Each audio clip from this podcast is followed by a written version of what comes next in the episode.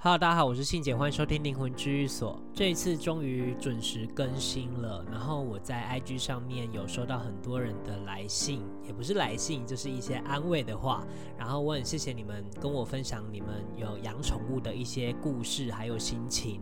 然后经过这一周之后，我觉得我上一周录完。我就觉得我有好很多了，因为毕竟我有表达出来，然后我有就是不要再压抑了，然后我也觉得就是哦慢慢会过得很好，对，所以这些事情都会让我觉得好像有一种如释重负的感觉。或许在未来有一些时间或环境啊，有时候会触景伤情，然后有时候也会想到他，然后会流泪。但是我觉得我的心里其实已经放下了。我觉得就是祝福他，替他开心，才是说再见最好的方式。所以最后呢，我还是要谢谢大家，就是传这些讯息给我，然后来安慰我。然后我也希望你们可以好好的放下心中的那个遗憾啊，或者是好好的跟他们说再见。因为我觉得在这个辈子能相遇就是缘分。所以这是一件很好很好的缘分，我相信他也一定是这样子想的。好，那这一集呢，我要来分享有关于练气这件事情，因为其实我们修炼最主要的一个核心就是练气。所谓的练气，有点像是大家说的那一种内观啊，或者是有一种冥想啊，甚至可能是像是瑜伽那种类型的。但是其实我们的练气啊，都是灵魂在练气。但是这句话很像废话，很像宗教或者是一些呃瑜伽修行者他们都会说的，但其实那一些东西我不是很清楚，但我只能阐述我自己的理解。所以大家如果有听不懂或不能理解的地方，请大家见谅，因为我觉得这件事只能意会不能言表，但是我尽量把它表达出来，让大家知道。那首先呢，我先来讲一下练气的那个核心的思想好了。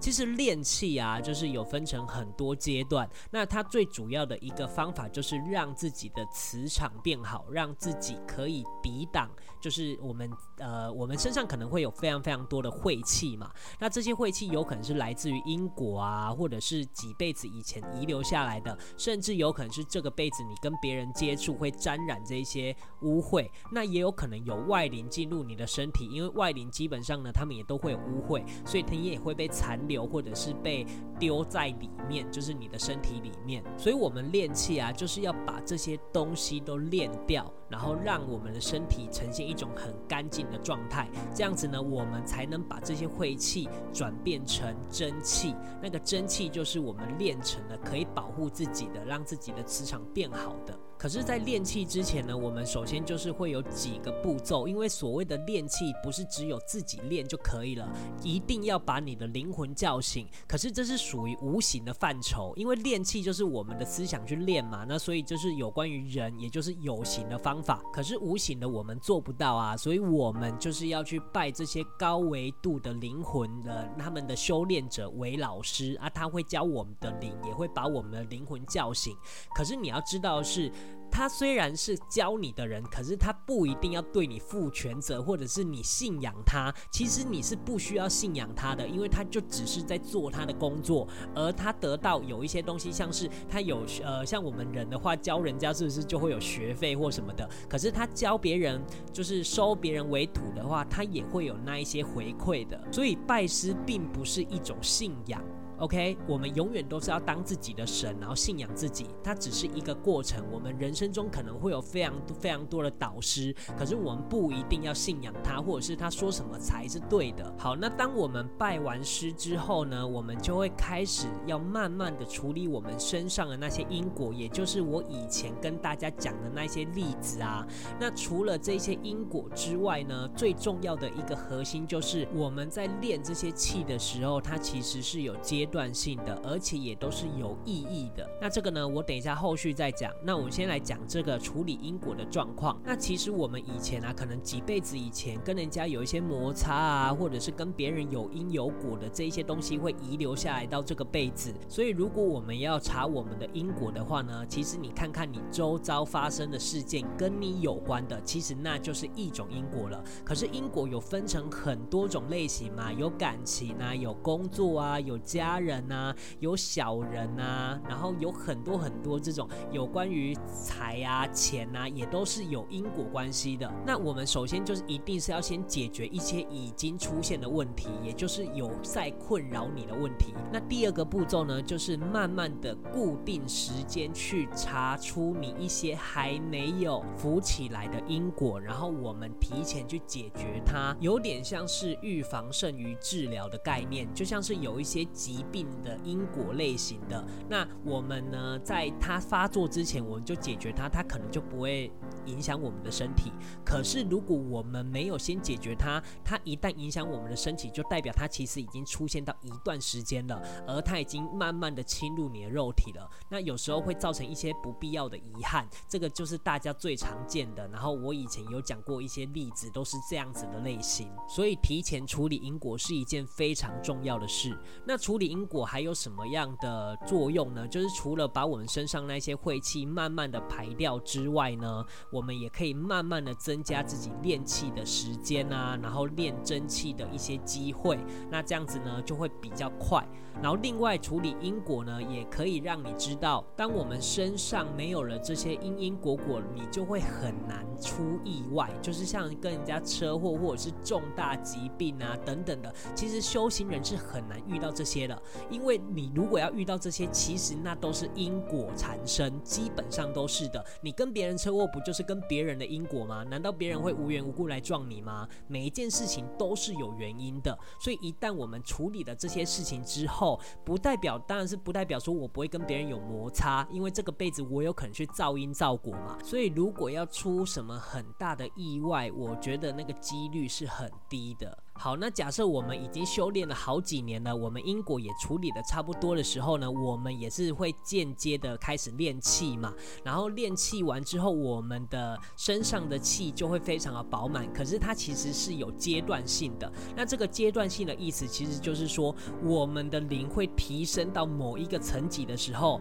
那它会达到了一个无极的空间。那个无极就是不用轮回的一个空间。那我们的灵就会升上去。那我们的气，因为我们练的气其实是有思想、是有意识的，那它会成为一种，呃，这个名词是比较宗教而已，比较道教，它叫做道子，道就是道教的道，那个子就是孩子的子。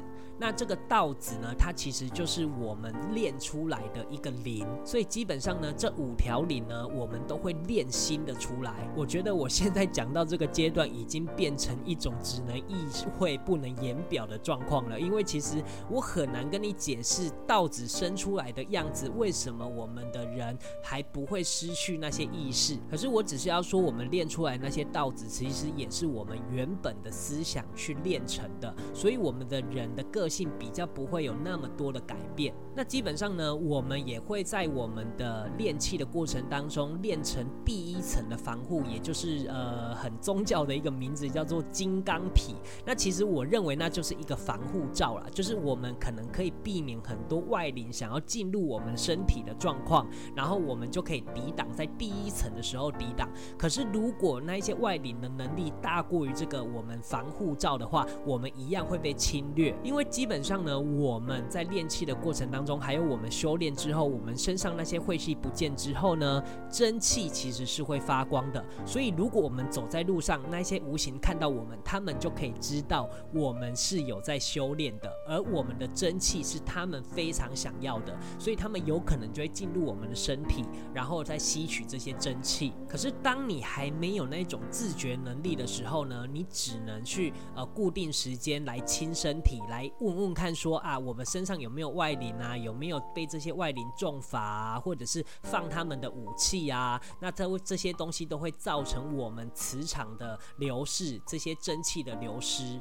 那久了之后，我们身体也有可能会出现状况。所以其实修行呢，就是呃很坎坎坷坷啦。但我只是要说，就是就算你没有修行，你也会坎坎坷坷，只不过你不知道而已。而那一些因因果果，有可能在未来触发的时候，会造成一些。不可挽回的局面，那这样子就是一种很消极的活着的感觉。那当然是我觉得修行或者是练气啊，都是为了要脱离这个体制嘛。那哪有这么简单的？你要脱离这个体制，就是逆天而行啊，就是顺天就是继续轮回嘛。那逆天呢，就是让我们不要再轮回了，我们要跳脱这一个九大行星的体制，所以我们肯定要遭受很多的磨难嘛。可是我觉得那就是一个修炼的一个经过。好的，那下一集呢，那我再跟大家分享有关于我们的气，其实也是可以练成一些武器来防身的。然后这些武器其实也有自己的思想。那下一集我再跟大家详细的解说这一些东西。好的，那这一集呢，我就分享到这边，谢谢大家收听灵魂居所，我是信姐，我们下周见，